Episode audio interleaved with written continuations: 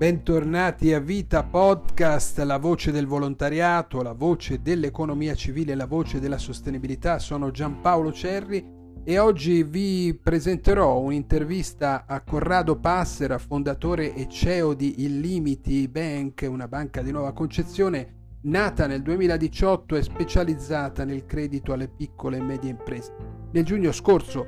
Illimiti si è data anche una fondazione, appunto Fondazione Illimiti, che ha dato origine subito mh, o comunque molto velocemente rispetto alle dinamiche di queste istituzioni a un progetto sociale interessante,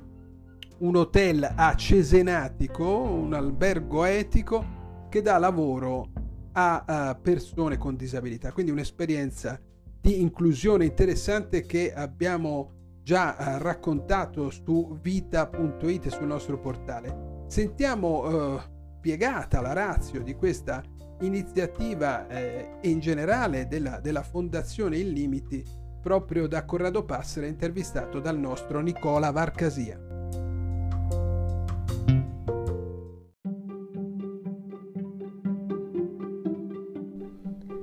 Allora mi faccia dire che la Fondazione è l'ultima delle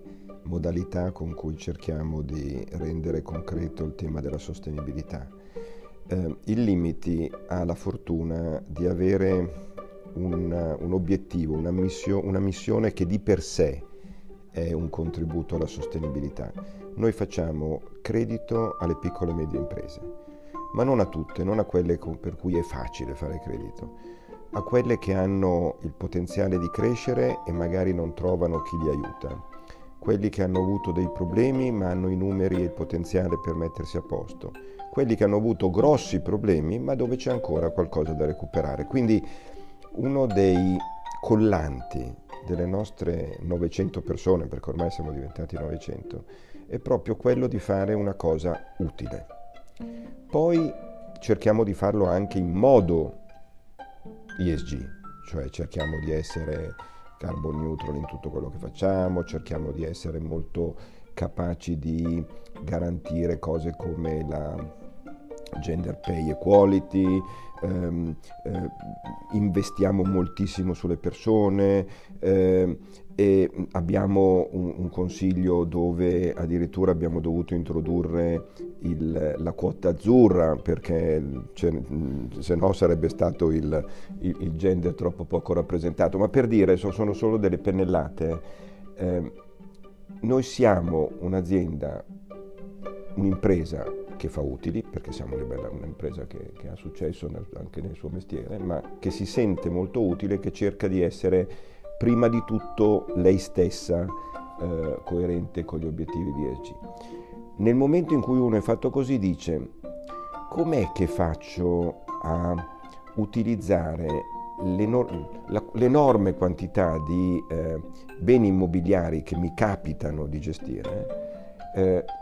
e abbiamo deciso di fare una fondazione che di mestiere prende questi, alcuni di questi immobili e li dedica insieme a imprese sociali, a comunità, amministrazioni locali, eccetera, e li trasforma in opportunità di ehm, bene, bene sociale. Il, l'albergo etico è, è, uno di questi casi, c'era un immobile che noi abbiamo messo a disposizione, pensiamo che ci sia un grande valore nell'introdurre al mondo del lavoro persone che hanno qualche forma di handicap.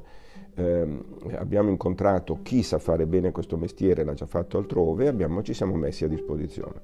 Quindi un po' è, è, è, il frutto un po' di tutto il limiti che poi si arriva alla fondazione dell'albergo etico, non è da lì che poi si fa il resto.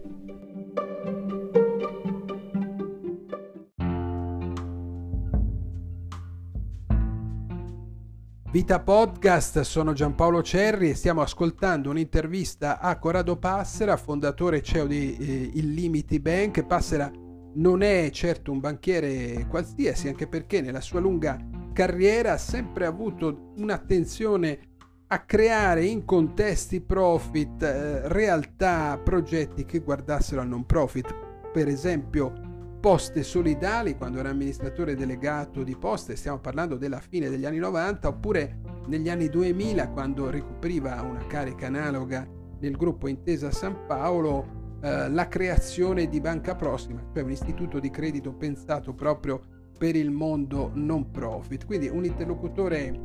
perfetto per ragionare intorno al tema che è stata la copertina del magazine eh, di ottobre, quello sulla debolezza del sociale all'interno degli ESG e più, inter- più in generale di ESG, cioè dei criteri che guidano la responsabilità delle imprese. Appunto, Nicola Varcasia gli ha chiesto cosa pensasse del, dell'impegno ESG di molte aziende profit. Ascoltiamo Corrado Pasta.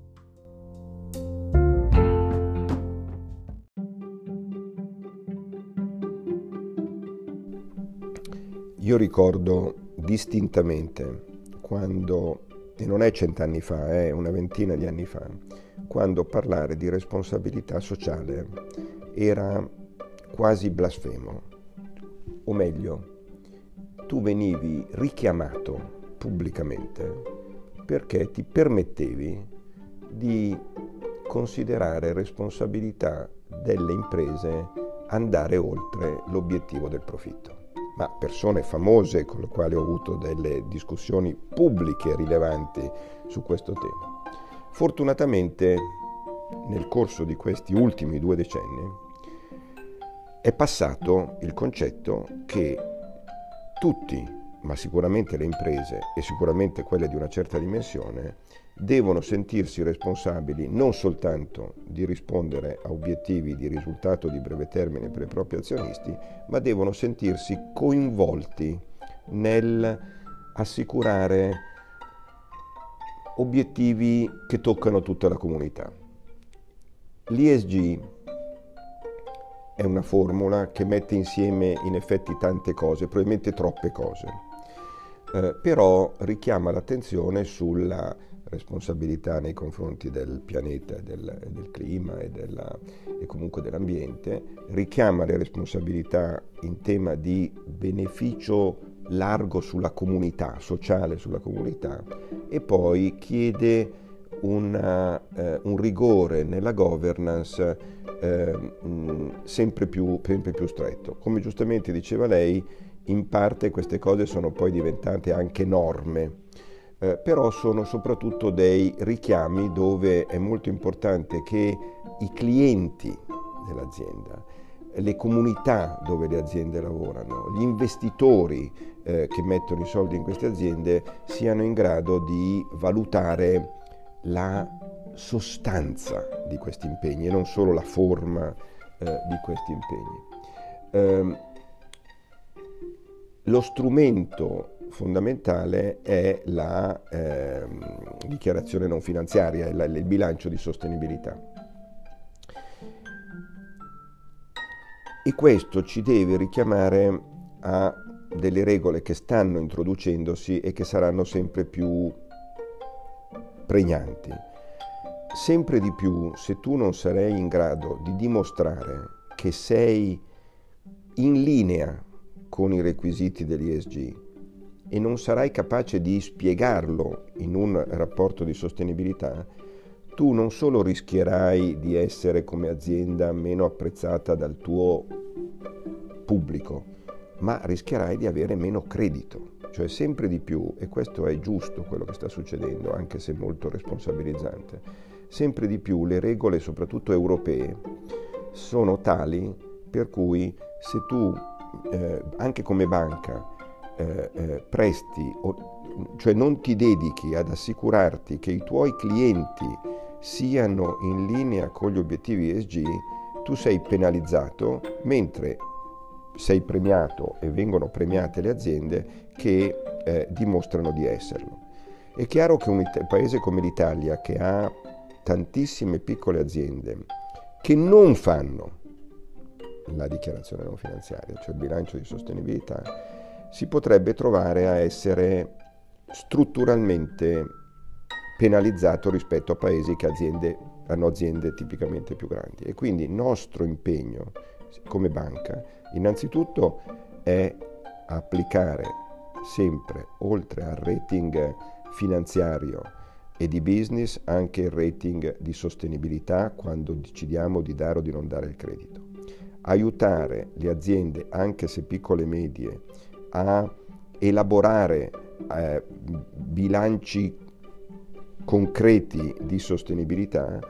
e noi stessi eh, dare precedenza a tutte quelle aziende che magari non sono ancora in linea, per esempio, col green, eh, con il green ratio, cioè con l'essere a posto dal punto di vista ambientale, ma che fanno progetti in quella direzione.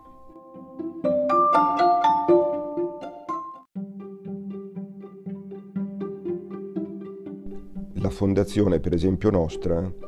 che mette a disposizione eh, no, taluni nostri immobili, sempre ricerca la collaborazione di un'impresa sociale o di più imprese sociali per realizzare le finalità della fondazione stessa. La banca non ha tipicamente le competenze o le persone per mettere intorno al tavolo comunità, università, amministrazioni, imprese sociali e eh, è sempre necessario che ci sia intorno al tavolo qualcuno capace di eh,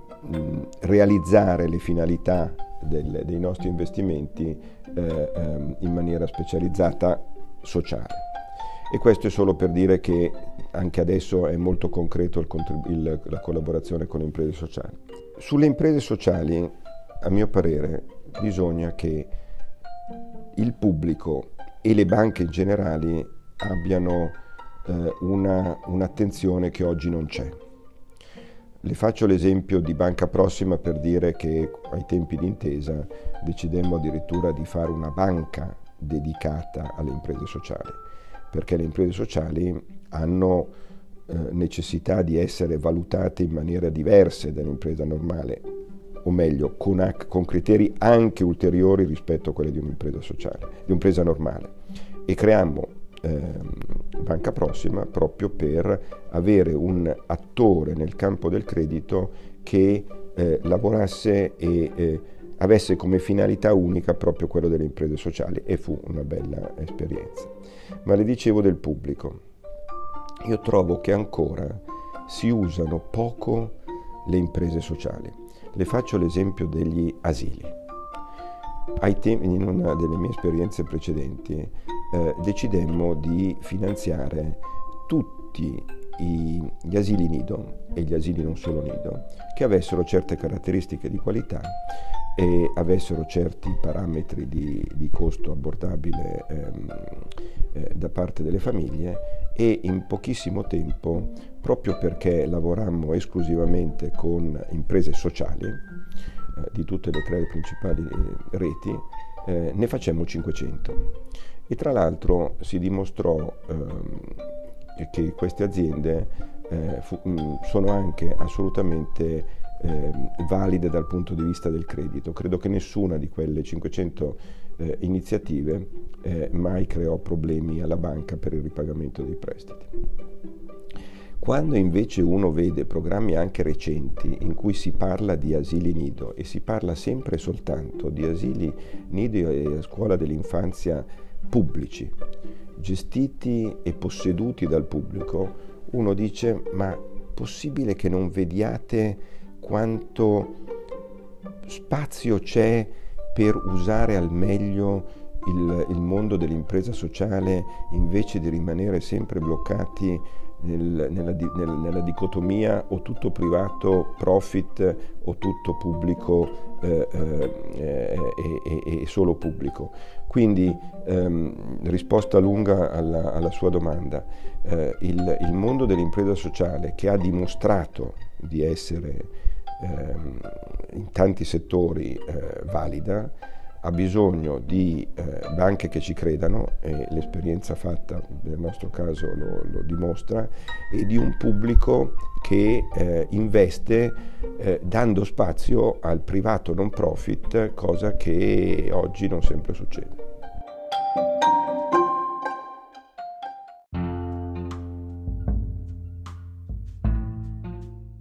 termina qui dunque questa puntata di Vita Podcast. Abbiamo ascoltato un'interessante intervista di Nicola Varcasia al CEO e fondatore di Limiti, Corrado Pastera, che ci ha raccontato la genesi e lo sviluppo della fondazione della stessa banca Illimiti, ma soprattutto anche